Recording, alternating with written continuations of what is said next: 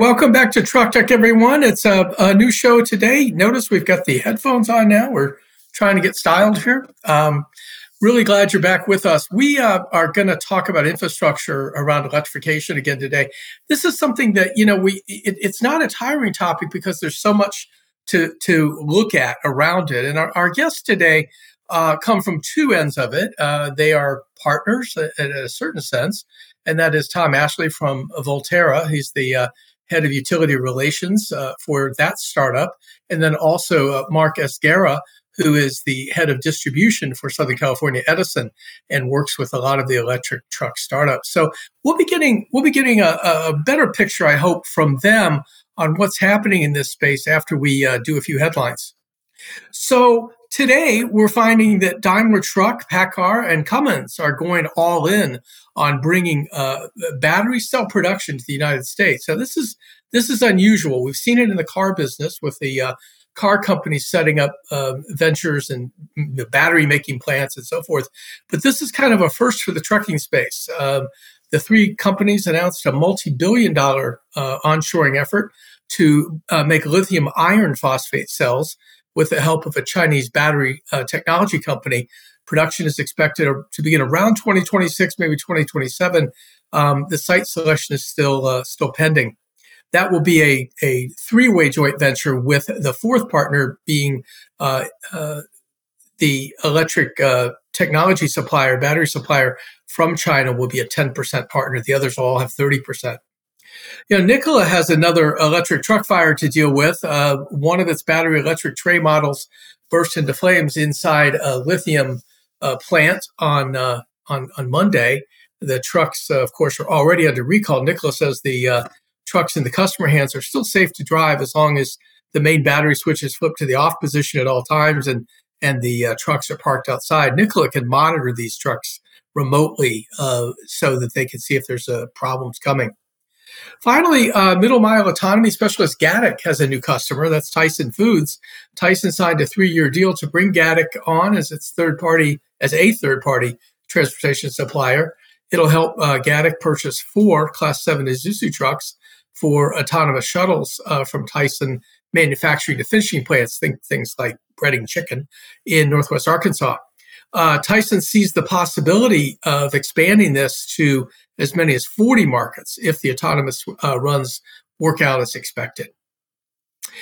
Okay, there are too many angles to the electric truck infrastructure story to just point fingers over its slow development. Uh, my guests today have a more complete picture of the issue. Let's welcome uh, Mark Esguerra from Southern California Edison and Tom Ashley from Voltera to uh, Truck Tech. Guys, thanks for being here. Thanks for having us. Tom, good to see you. I hope Mark will be able to to uh, to join us. I understand there were some firewall issues there. I'm uh, I'm especially uh, impressed as we look at this issue that uh, you know we've got so many people trying so hard to um, uh, get us over the hump, really, in terms of infrastructure. And you know maybe you can just sort of describe a little bit. I think Voltera is known to some of our audience, but maybe you want to give us a quick summary of uh, of your role in all this. Sure. Well, thanks, Alan. Um, so I lead uh, government and utility relations at Voltera. And just as a reminder for the audience, uh, Voltera's model is to buy and develop real estate for EV charging. Um, and we do that in a couple different ways, um, both in concert with fleet customers who then contract to utilize the site. Um, and we're also, in some circumstances, working ahead of our fleet customers and developing facilities in parts of the country that we think um, need uh, infrastructure and indeed by uh, working a little bit ahead of fleets uh, we think we can help not just uh, lower barriers to fleet electrification uh, but really accelerate uh, that process well, part of what you do, I think, if I've read properly, is that is that you do map things out. You keep a very good eye on on sort of what the infrastructure looks like where you might want to put something and and uh, you know how that might play out. I mean part of that really would seem to be utilities job too. Um, but but this idea of building a business out of having charging available to all who need it uh, can you make that happen today? And if not today when when is that practical? Well, um, Alan, we and many are working on this right now. Um, I think what I would say is, you know, Voltera is actively developing sites um, to meet the needs of our fleet customers and partners. And as I mentioned earlier, um, also work ahead a little bit in some cases of those those same fleets. Um, and I just want to contrast that we're not trying to serve all needs on electrification. We are focused uh, in the fleet segment um, primarily at this stage. Uh, and then working a little bit beyond uh, traditional electrification, uh, we're partnering with uh, Nikola to uh, help develop hydrogen fueling facilities um, for them uh, that will be brought to the market under the Hyla brand. Yeah, that, that announcement was one I was able to catch up with with Matt Horton on back in back at the ACT Expo, and and uh, you know I, that was something that was huge for obviously for for Nikola, which is now building those uh, fuel cell trucks, and I think they begin deliveries in the fourth quarter. Um, you will you will put hydrogen at some of the sites where you also have presumably electrification, uh, you know, battery electric uh, uh, opportunity. Um, will you also be doing this with with mobile fueling or or or you know mobile charging, or how how will that go? Well, I think what I can say just first on the hydrogen front is we will build to customer demand. Um, is is our current vision um, for developing hydrogen. Uh, in some cases, those may be standalone hydrogen refueling locations. In other cases, they may be uh, combined with with traditional battery electric charging. Um, I would say that we are looking to serve fleets um, as their needs are understood and communicated to us. Uh, we are not actively at this stage serving fleets via mobile charging, but I think that we're certainly comfortable um, being both uh, technology and operations forward. And so, if we get that ask from fleet customers, um, I suspect we'll we'll say yes um, and find a way to deliver uh, best in class service in that context. Well, I mean, you know, part of it really is it, what what you can't do, say, in the ground today, you know, could be done uh, at least uh, on a mobile basis if that was something that, you know, I know that that Hyla is uh, offering mobile fuelers, uh, you know, at this point on the hydrogen side, and to some extent, I mean, there there's also a number of folks that are that are doing, uh, you know, uh, mobile charging. And I just don't know whether that's something that is really going to be important in the early days. I know that, you know, for example, you know, Watt EV down at the Port of Long Beach, uh, you know, they have some some mobile charging there while everything gets done that they need. Um, and I just wondered if that's, you know, one of those sort of stopgap solutions that that might be necessary, uh, you know, in the in the in the near term. Well, Alan, not speaking specifically for Voltera, but around sort of this fleet transition largely. Um, you know, if we think about a traditional vehicle, it's not too difficult for um, a service system to provide, um, whether it's gas, diesel, or otherwise, in you know a five-gallon tank that they bring along on the back of a truck. Um, now that we're talking about uh, vehicles that are fueled by electricity, um, it's a different circumstance, but a similar paradigm that you can provide um, a mobile battery that can facilitate charging on the back of a service vehicle.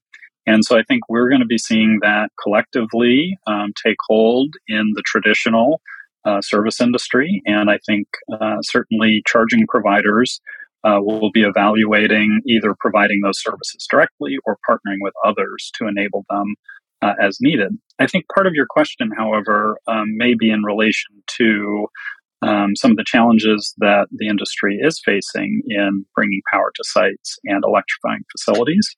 And we're really seeing the industry uh, get quite creative with uh, how to approach um, sometimes uh, uncertainty with uh, with the delivery of power, um, and in some cases, uh, batteries or um, distributed energy resources are part of that solution. We're also seeing uh, some stakeholders take forward uh, a temporary solution of actually using uh, traditional fuel uh, for generators uh, to develop electricity on site. Yeah, I was going to go to that, which is the genset answer. Um, you know, and it's something that I think, you know, especially in terms of having, you know, ample power to meet demand that maybe you weren't expecting. I know the whole idea is to have a good idea on, on what's coming and when. Um, you know, so that you're not surprised. But I think having some stationary power can't be a bad thing. I see that I see that Mark uh, has joined us. Mark, thanks for for coming on. I you may be on the phone, so um, we're just going to look at at a, at a photo of you for the moment. But I did want to ask you a little bit. You know, at the top of the show, we talked about maybe some finger pointing that goes on in terms of utilities being the ones that aren't ready for uh, electrification. I want to give you a chance to answer that uh, without it being a gotcha because, you know, I don't know if it's a fair assessment or not, is it? Well, let me just tell you a little bit about. First of all, thank you for inviting me to the show, and it's a great question. I will say that uh, utilities have been operating under a regular regulatory construct of really building just in time because there was such a concern of overbuilding and the load not materializing. And what we're seeing here is is uh, we're starting to see a change where the load can materialize much quicker than it has in the past. And in fact, you used to have to build with a certain level of certainty. Uh, a certain level of milestones would have to be completed. It took time for developers to get there. And what we're finding is that that time to get to those certainty and those levels of milestones is happening much quicker. And not only is it happening quicker, we're seeing that the demand is coming in much higher. And so things that are happening now in the space is, you know, really changing the narrative with the, the, CPUC or the regulatory construct on, you know, being able to proactively build. I will say that the grids were designed to handle uh, kind of the expected growth that we were seeing typically. Uh, I, I, know for California, we were focusing a lot on, you know, how we address some of the, the light duty passenger vehicle growth and we started to see the medium to heavy duty really start to take form as you start to see policy start to uh, form and, and shape and act and move forward. And so things that we've done is to really proactively plan for that by identifying what the projected demand growth is going to be in those areas. And something that's very unique to Southern California Edison is that we actually looked at the state forecast that we were mandated to, to plan towards and really felt that it was coming in a little bit low. We've done our own work internally to uh, understand where the growth is going to occur and really focus on key strategic areas to start proactively building. So um, it's something that we know it's going to take time to build the infrastructure. We have that planned our way. But in the meantime, we're also focusing on some of those interim bridging solutions that I heard the discussion happen before. Um, for SCE, we are looking at mobile energy storage. We're also looking at uh, our, our mobile substations also an opportunity here. There's still some hurdles to clear, but those are infrastructures that we could deploy relatively quickly. Um, there still would be some need to get some support from a, a, a permitting and licensing to, to find opportunities to streamline that. But you know, really getting creative on how to bridge those solutions while we are building the larger grid for the long term. Sure. Well, you've got two programs at, at SCE that really address the fleet needs. Uh, there's the Make Ready Charge program, and then there's the Transportation Electrification Advisory Services. Um, how are these? How do these work, and how widely known are they? So for SCE, we're with these type of programs, like our Charge Ready program, it's really focusing on assisting businesses and property owners with deploying infrastructure and the necessary equipment to support their electric vehicle charging needs at their locations. And so these programs, they help by providing financial incentives, infrastructure, and as well as technical support to help facilitate the installation and maintenance of EV charging stations. So, you know, we feel that this provides greater ease and affordability for our business customers that can now meet the, the growing demand for their own clean energy charging options from their customers, employees, communities, and, and, and tenants. So we feel like it's a really good program. Uh, we feel like there's great opportunities there to help uh, educate folks more about the different uh, uh programs that we have. But we feel like it's it's uh, it's pretty widely known within our our industry. Yeah, Tom, I would uh, pose this next question to you, but but Mark, I, I feel free to weigh in here. How difficult is it to unlock the mystery of where the charging sites are and whether they can be developed, you know, to a permanent state in a, in a timely manner. Well, Alan, I, appreciate the way you posed this. Um, I, I, will admit that sometimes, from my view, it does feel like a little bit of a, an Easter egg hunt. Um, I mean, the reality is, again, back to the Voltera model, we're also buying the real estate. And so um, there's also a land use component um, to our process, which is really critical. But by and large, um, we're not going to pull the trigger until we have adequate confidence, um, you know, both on a land use approval pathway as well as importantly on a power delivery pathway.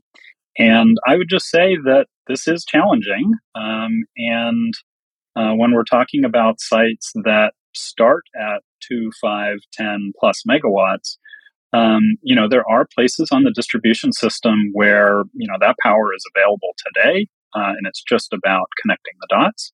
Um, but there are a lot of places on the distribution system where that power does not exist today. Um, and then it's a question of what infrastructure and what processes need to be taken uh, to build it. So I, I, think this is really why, um, you know, a lot of customers and potential customers are working with Voltera uh, is because this is very challenging. Um, and they're seeing uh, Voltera uh, really prove ourselves in our ability to not just navigate this, um, but I think navigate it more more efficiently than um, not just much of the rest of the market, but then the processes themselves necessarily lend uh, lend themselves to at the moment. Sure, uh, Mark. If, if you want to take that, I've got another way to phrase it, frame it up for you if you like. But you want to weigh in there?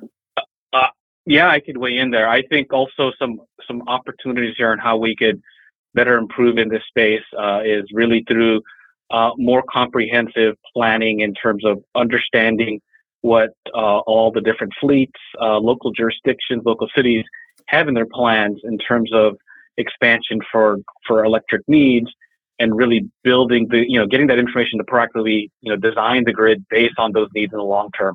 I'd say the some of the challenges that I see as uh, from the utility side, if the first time we're hearing about uh, a lot of these uh, fleet uh, requests is when they actually apply for service. Uh, I feel like that's going to be very challenging. Really, we want to engage fleets and these larger infrastructure developers early on in the process so that we can actually build it into our long-term plan, seek approval to start proactively build. And, and I understand that that's going to be more of a collaborative effort, you know, to understand, you know, where the growth is going to occur, how it's going to occur, and then how we can lay out the grid. So really early engagement more comprehensive, coordinated planning amongst all the different entities in a particular region. Well, and I don't pretend to really understand your business, but I understand that there that there can be 25 years of future planning where you'll look at all needs for a given area rather than say just the immediate one that's getting a lot of attention, which is electric trucks. I mean, you know, we, we need that power, but but you've got to figure out, you know, who else is going to likely use it and over what time period. Am I am I correct there? Absolutely, and and also trying to factor in other needs for the grid. You know, beyond just electrification. You know, with um, I, the way we're seeing the grid uh, kind of shaping up here with heavy reliance on on electric service.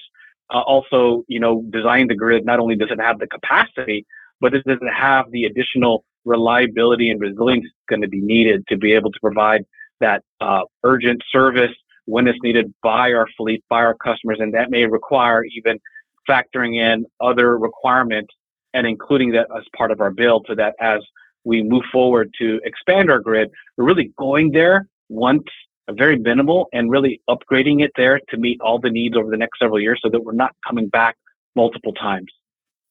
So it's sort of a white space approach basically. You would you would plan for eventual build out of say something that's not electrification based, but you would go ahead and sort of save space for it, if I'm hearing you correctly.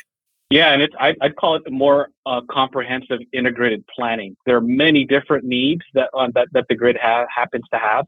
Right now, the, the the one that we're really super focused on over the next several years is electrification, but we also have life cycle asset replacement. We have wildfire mitigation. We have other climate change items, and so really how do we, you know, prioritize those needs urgent drivers with electrification largely being, you know, one of the, the top drivers in areas. And really, once we touch an area, look at all the needs, make sure we're, we're addressing uh, all those needs with the grid design to, to support them over the long run.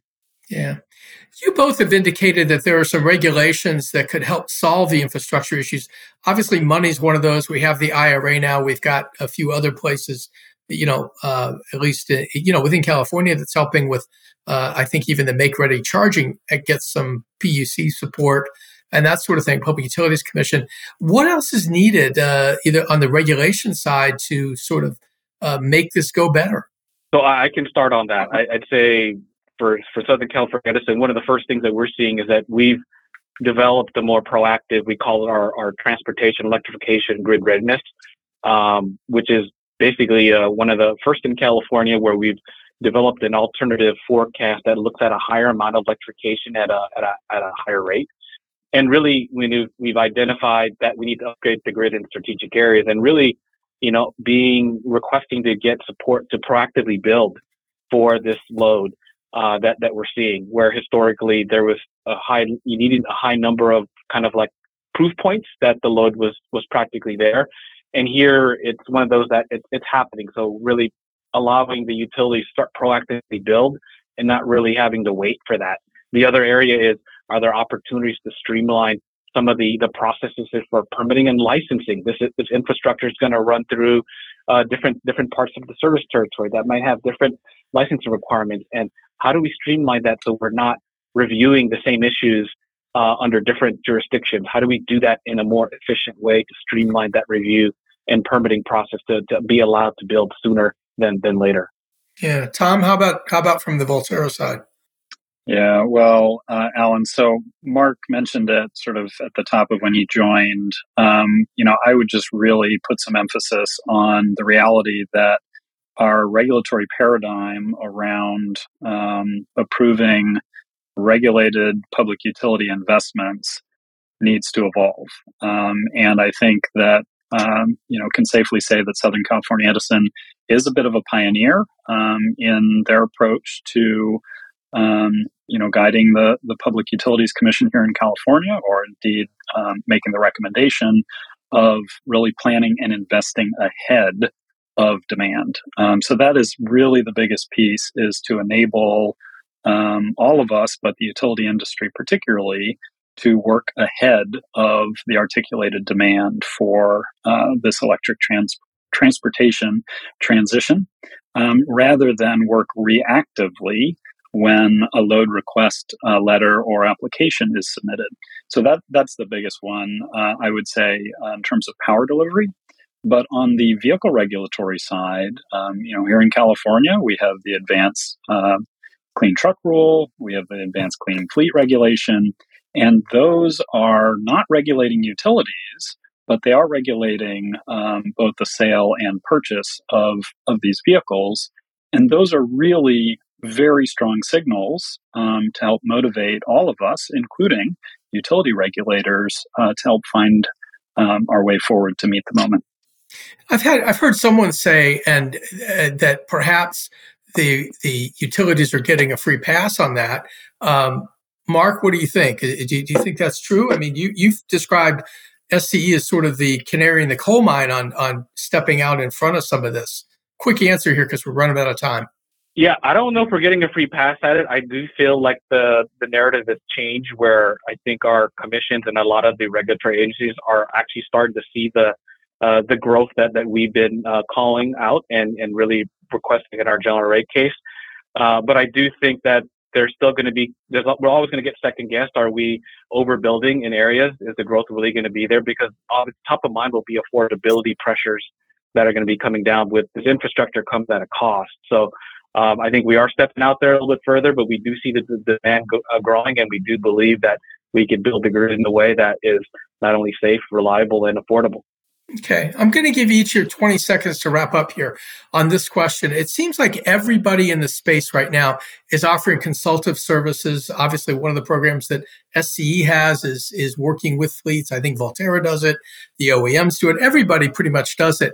Do we have too many cooks in the kitchen right now? Quick answer here.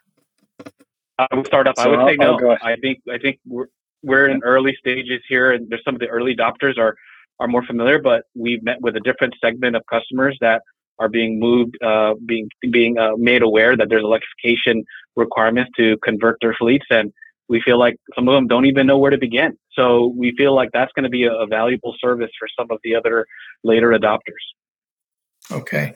Tom, I'm going to cut you out of this. Sorry. I apologize. Thank you guys so much for being here. Sorry the technology uh, failed us a little bit today. Uh, folks, next week on, on Truck Tech, we will continue on this theme to a point when we have Salim Youssefzadeh from Watt EV as our guest. He'll be talking about some of the efforts that they're doing both in the infrastructure and truck as a service space. We hope you'll join us for that. All of our shows uh, from Truck Tech, about 30 of them now, are available at uh, the FreightWaves YouTube channel. Click on shows and then Truck Tech, and then you'll get a playlist of all that's available. Hope you'll check that out as well. See you next time, everyone.